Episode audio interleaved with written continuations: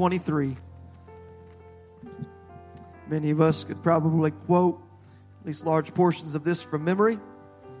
We can open there to Psalm chapter 23 today. David is writing this, and he himself was a shepherd. He spent a lot of time out in the pastures with the sheep, but he recognizes that he was not the only shepherd, for the Lord is my shepherd. And he said, I shall not want. In other words, I'm not in want of anything because the Lord is my shepherd. He maketh me to lie down in green pastures. He leadeth me beside the still waters. He restoreth my soul. He leadeth me in the paths of righteousness for his name's sake.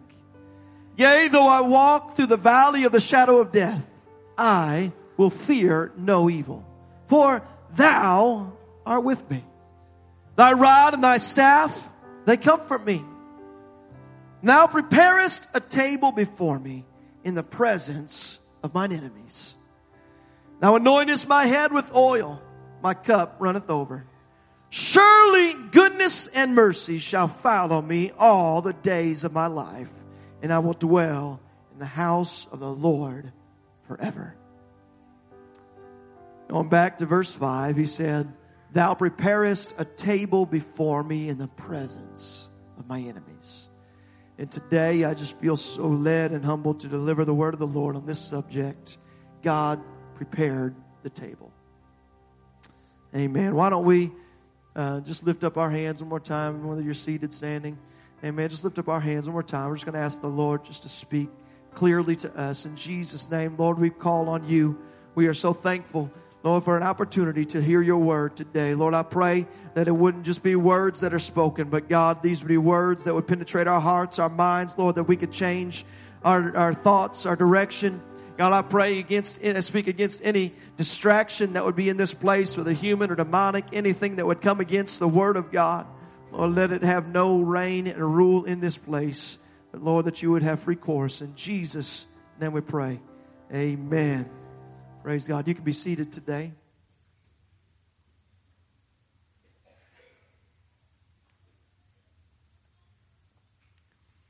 I would say that if anyone in the Bible knew what it meant to have enemies, that it was David.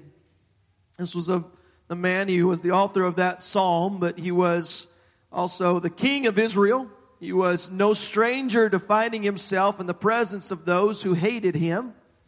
Everyone knows that he was the one who faced the giant when he was just a young man. But before he ever met Goliath, there were the bears, there were the lions that he chased off with his sling, with his stone, with the shepherd's staff. He was the one that was watching over his father's sheep, and as a young child, he was always faced with enemies even then. But as he grew, and as especially after his prominence came to pass after defeating Goliath, he was surrounded by enemies. There were enemies in his presence, and enemies that they would have and they could have out overpowered him because each of them seemingly had the advantage over and over and over in his life.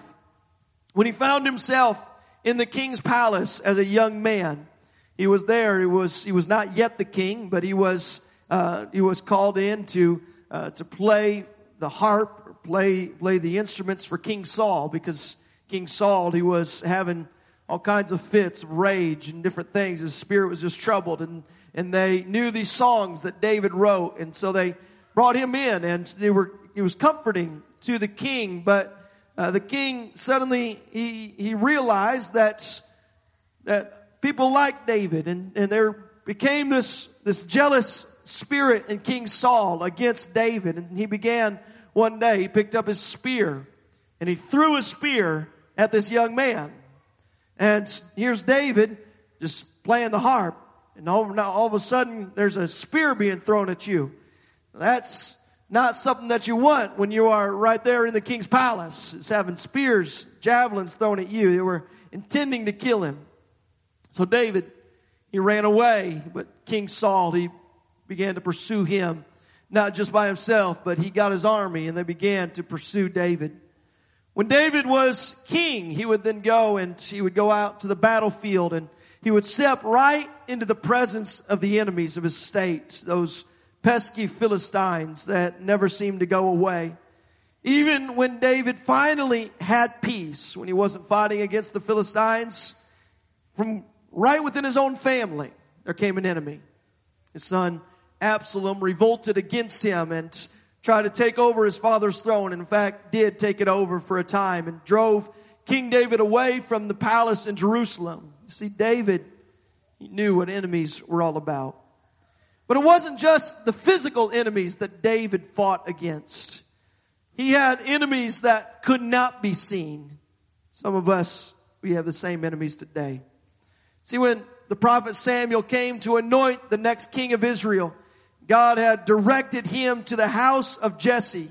God, God had told Samuel, the prophet, that the next king will come from Jesse's house. And so he went there, David's father Jesse, Jesse. He proudly paraded each of his six sons before the man of God, knowing for sure that one of them was fit to be the next king. But God, he told Jesse that none of these, uh, none of these six young men, or he told Samuel that none of these six young men were going to be the one. And so Samuel, he asked Jesse, he said, well, I know that God sent me here. I know that I'm supposed to be here. You said that you brought all your sons before me. Is there, would there happen to be any others? And Jesse, oh yeah, I kind of forgot. My youngest is out tending the sheep answers. And, well, can you go and, and get that one? I, I want to see if God would give me confirmation that he is the one that I'm supposed to anoint. So they go and they get David and they bring him in. And you see, this is a father who didn't even think that David was fit. But God saw the heart of a young man.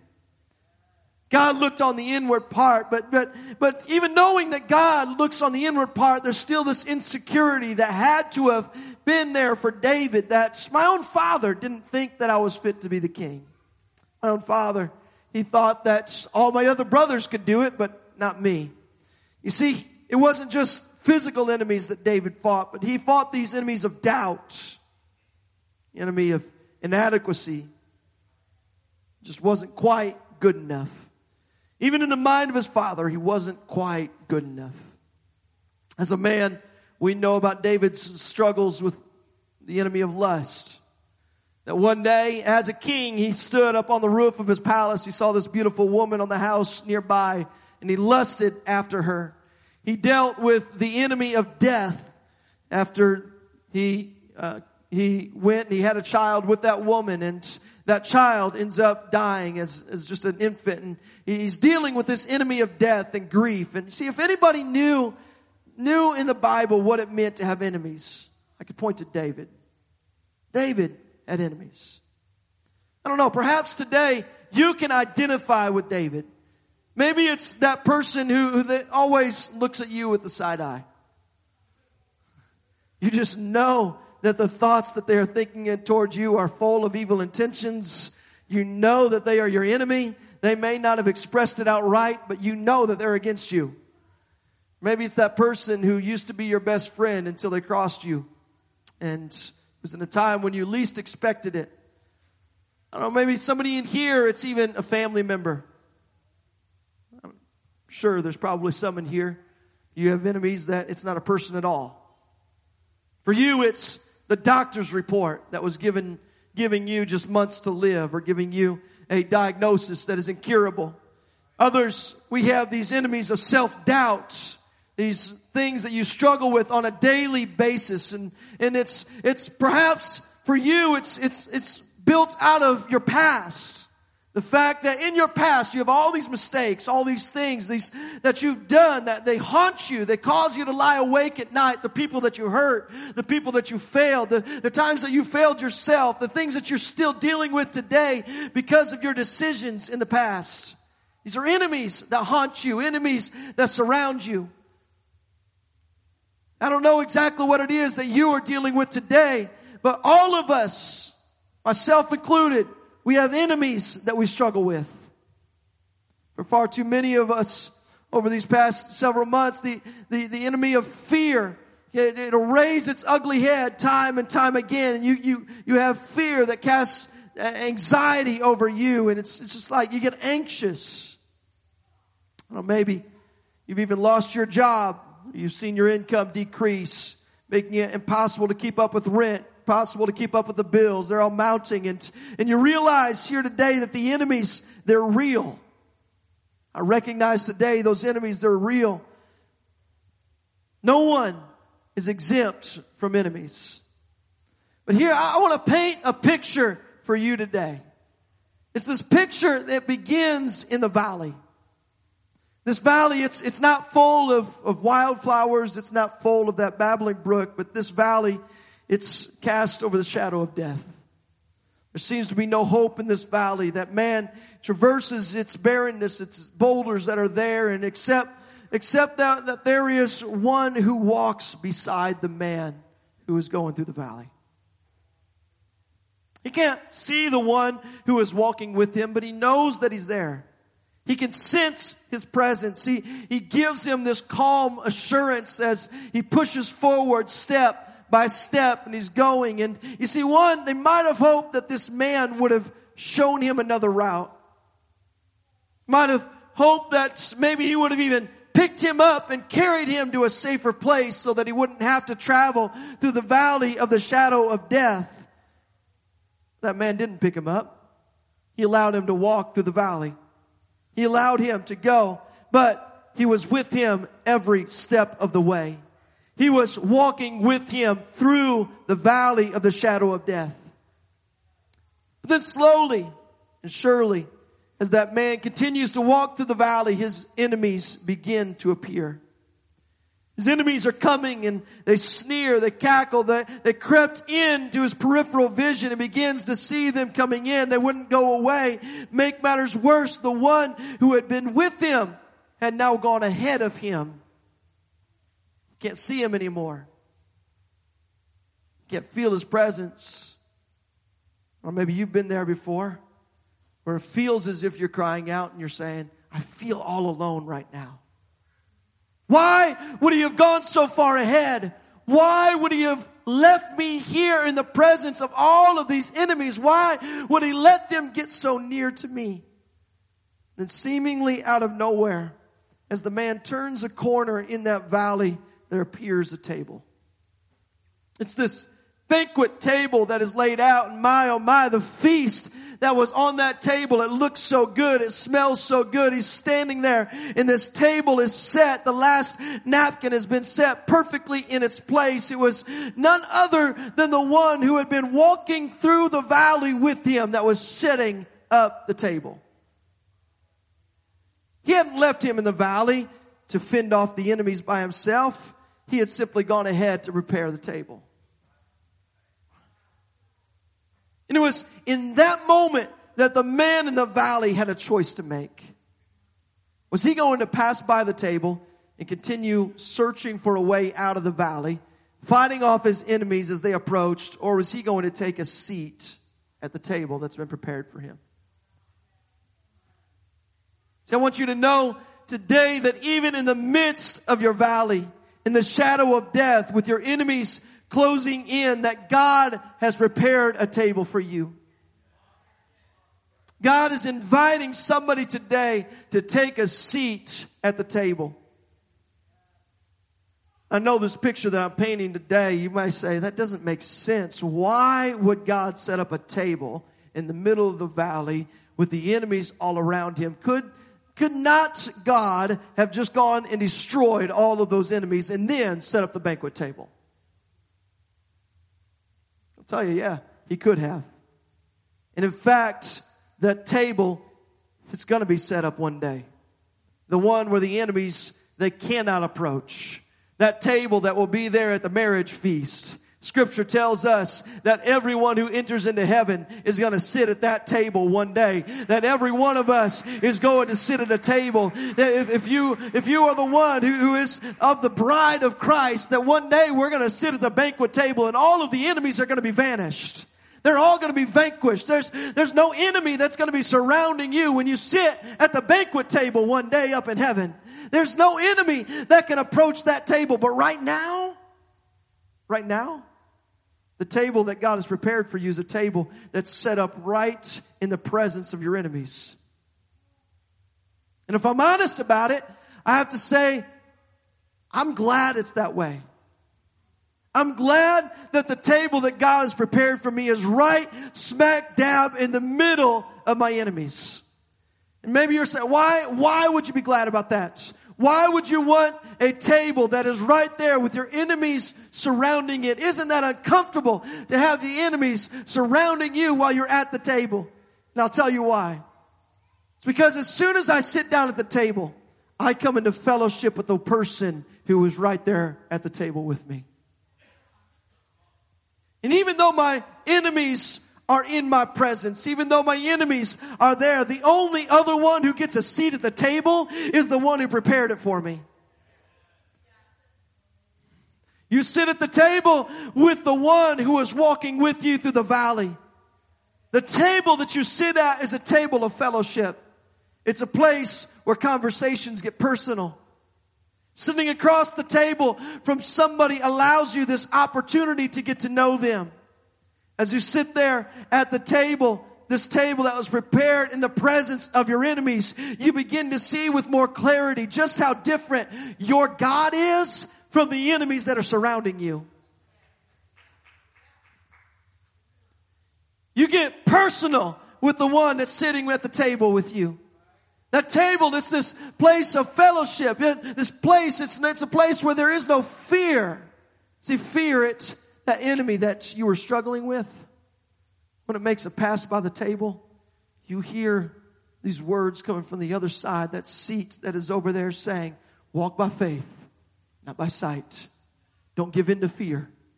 He's speaking to you. He's telling you, you see that enemy that you've been dealing with right there? I have the antidote to that, to that enemy. I have the answers for you. Perfect love. It casts out all fear.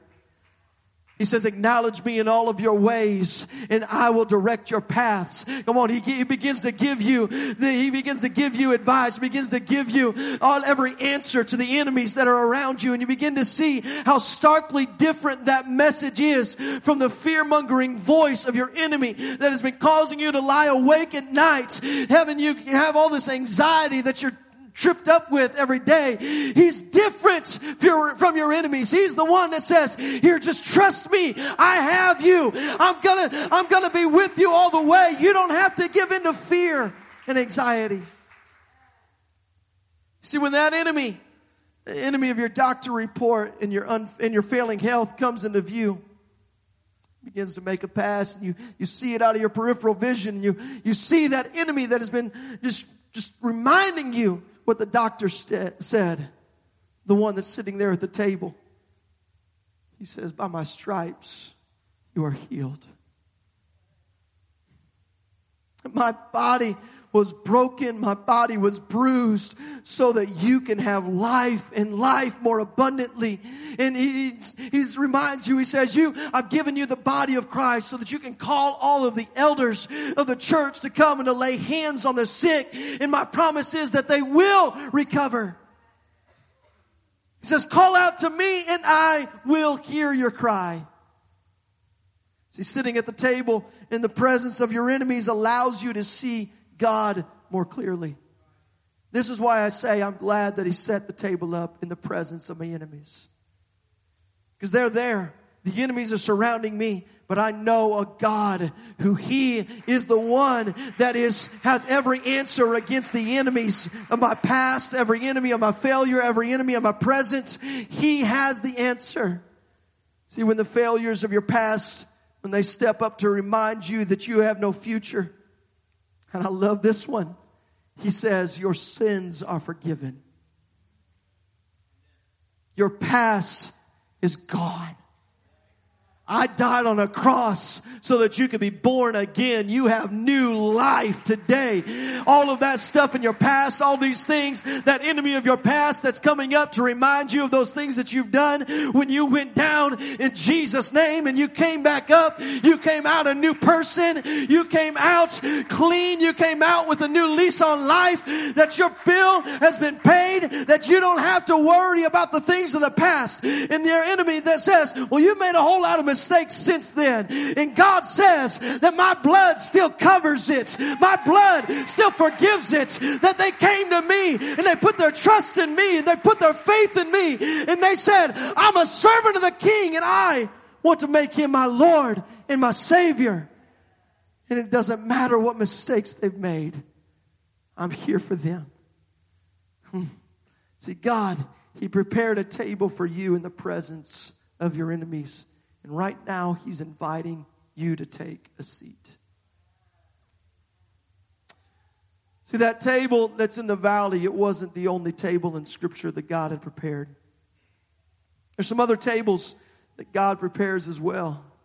There was one that we find in Mark chapter 14. It was the last time that Jesus would walk into the city of Jerusalem. Mark tells us, Mark chapter 14, verse 13. He says that he sent out two of his disciples and he said to them, Go into the city. A man is going to meet you carrying a pitcher of water. Go and follow him. Wherever he goes in, say to the master of the house, the teacher says, Where's the guest room in which I may eat the Passover with my disciples? Then he will show you a large upper room that's furnished and prepared. There, make ready for us. So his disciples went out, they came into the city, and they found it just as he had said to them, and they, they prepared the Passover. We know this today. We call it the Last Supper. It was eaten in this large upper room, which had been furnished and prepared before the disciples even arrived. God had prepared a table so that they could get to know him at a more intimate level than they had ever known him before. See, Jesus knew that night who it was that was going to be sitting there at the table with him. He knew when he sat down at dinner that night that Peter and James and John were going to be there. That Andrew was there, Thaddeus, Matthew, oh yeah, even Judas would be there. Judas was at the table that night. Jesus, he was not ignorant of the intentions which Judas had towards him. He knew that Judas was about to betray him. He knew that that betrayal would lead to his death. Jesus knew that the one who was going to be sitting there at the table was about to betray him. And yet, he prepared the table. He sat there at the table that was in the presence of Judas. And as they sat at the table that night, Jesus, he arose and he went up and he picked up a towel. He began to wash the feet of his disciples.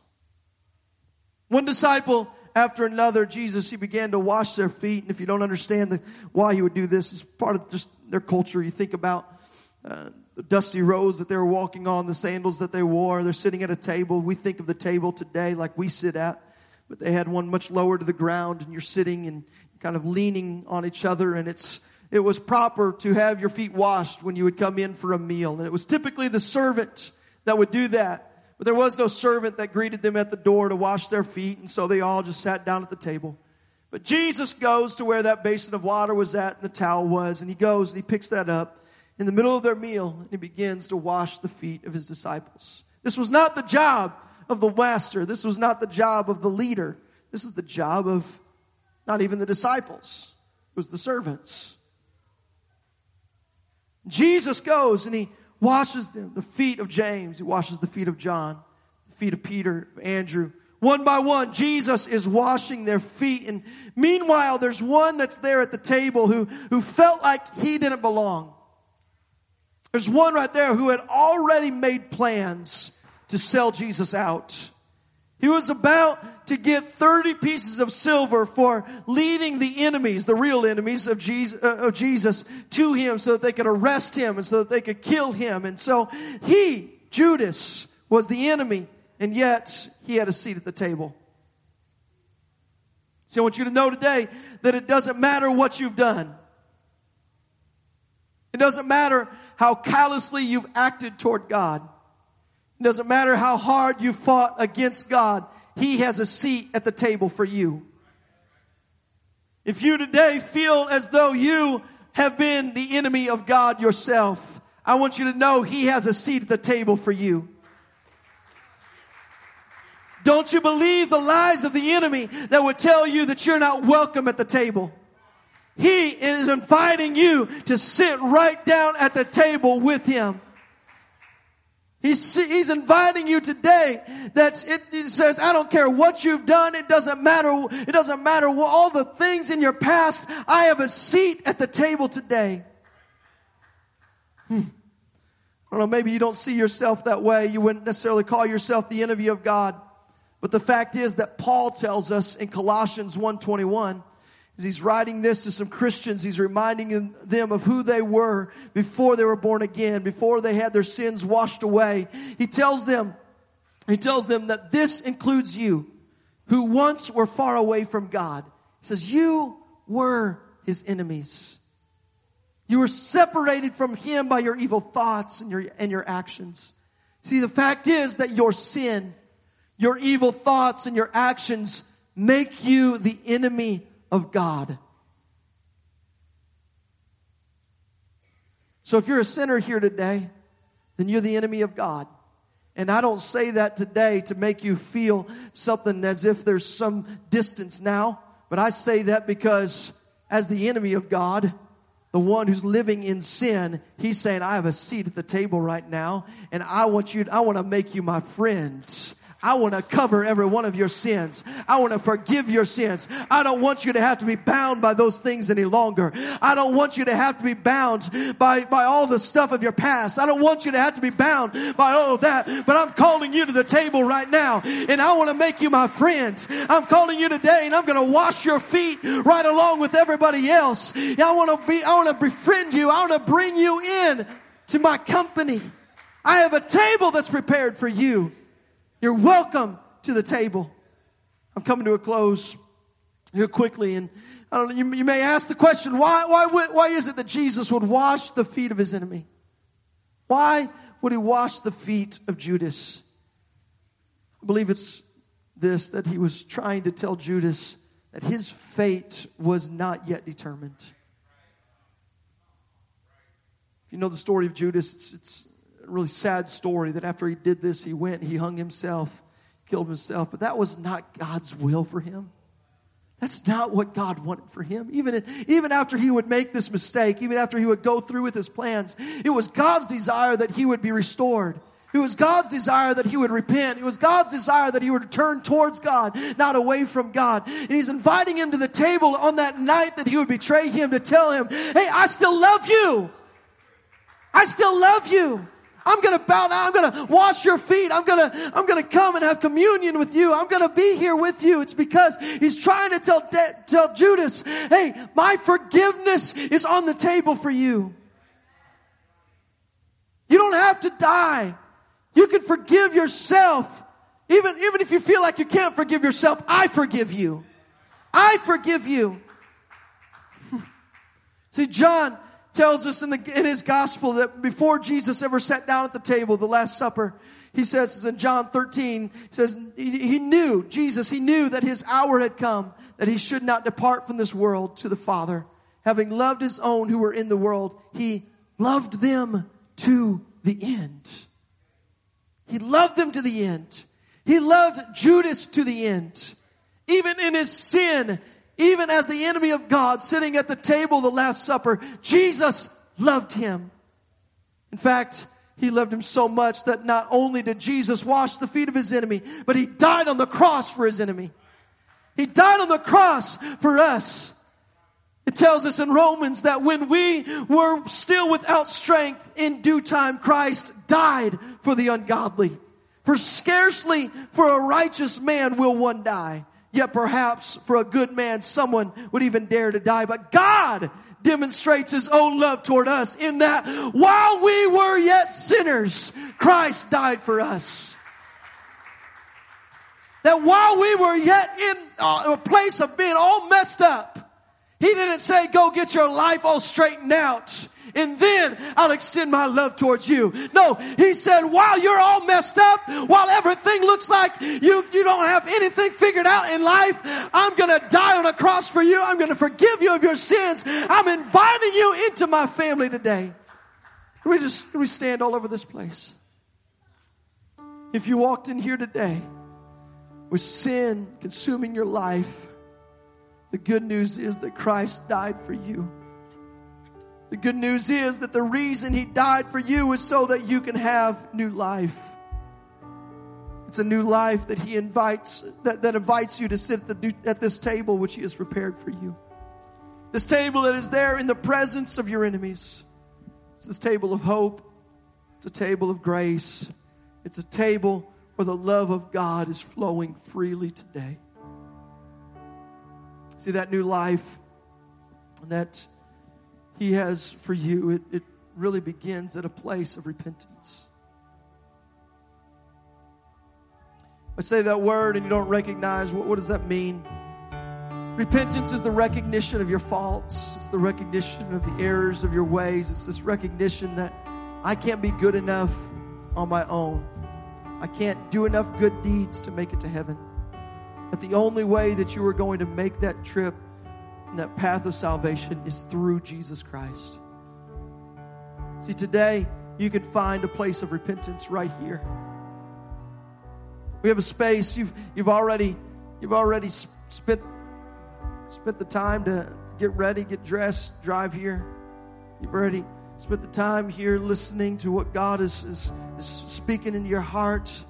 Why don't you just spend just a little bit more time right now and just give Him some space so that you could find a place of repentance? You know, it can, it can take place at an altar where you humble yourself and you tell God, I'm ready to do things your way. I'm, I'm tired of doing things my own way.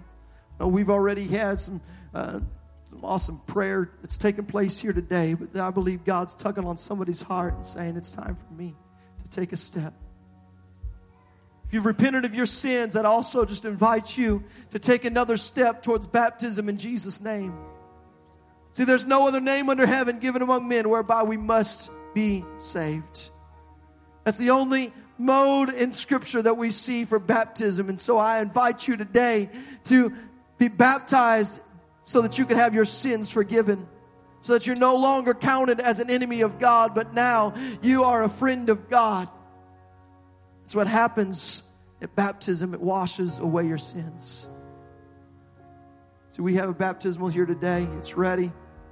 If you want to be baptized today, it doesn't have to be through a long Bible study that we've sat, but if God's calling you and if you feel that in your heart to say, I need to make this decision that today is the day of salvation. I don't want to leave this house today without, we're just walking away from the table the same way that I was. You can leave this place changed. You can leave this place different. He's inviting you to the table right now. Could we just close our eyes and lift up our hands all around this building? And we're going to sing a song here today, but really my invitation for you is not just to sing along, but it's to pour your heart out to God, begin to speak to Him. As I said, repentance, it is this decision that you make in your mind to live differently. But why don't you verbalize that decision to Him right now? Not just in your mind, but let's let's speak it out to Him. Not not for somebody else to hear, but but just for yourself to to declare, God, I'm ready. God, I'm ready to do things your way. God, I'm ready right now, Lord, to start living the, the, the life, Lord, that you have laid out for me. Well, this is this is the start of repentance. There's, there's, there's other aspects of repentance as you begin. It says, godly sorrow worketh repentance. If you, if you're truly sorry of it and you're ready to make a change in your life, there's, it's okay if you begin to cry. It's okay. It's okay if you get emotional. When God is ready, He's prepared the table for you right now. Hallelujah, Jesus.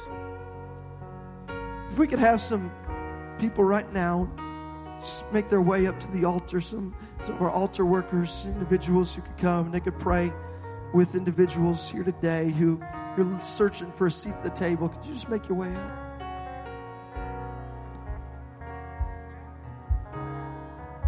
And then I want to invite you right now. You have somebody, you may not know them or you may know them. Those who are up here right now. I just want to invite you, if you could step out of that pew and walk to the table that God has prepared for you. If you could walk to this place right here and you have somebody, a friend, that they can come and they can help you to pray. They can help you as you make this step towards God, as you step to the table. You have a repentant heart. See, God's getting ready to wash somebody clean. God's getting ready to make somebody new. There's some new, there's some powerful things that are getting ready to happen right here in this place. And I just want to invite you to the table. You're invited to the table right now. Would you come? Would you come?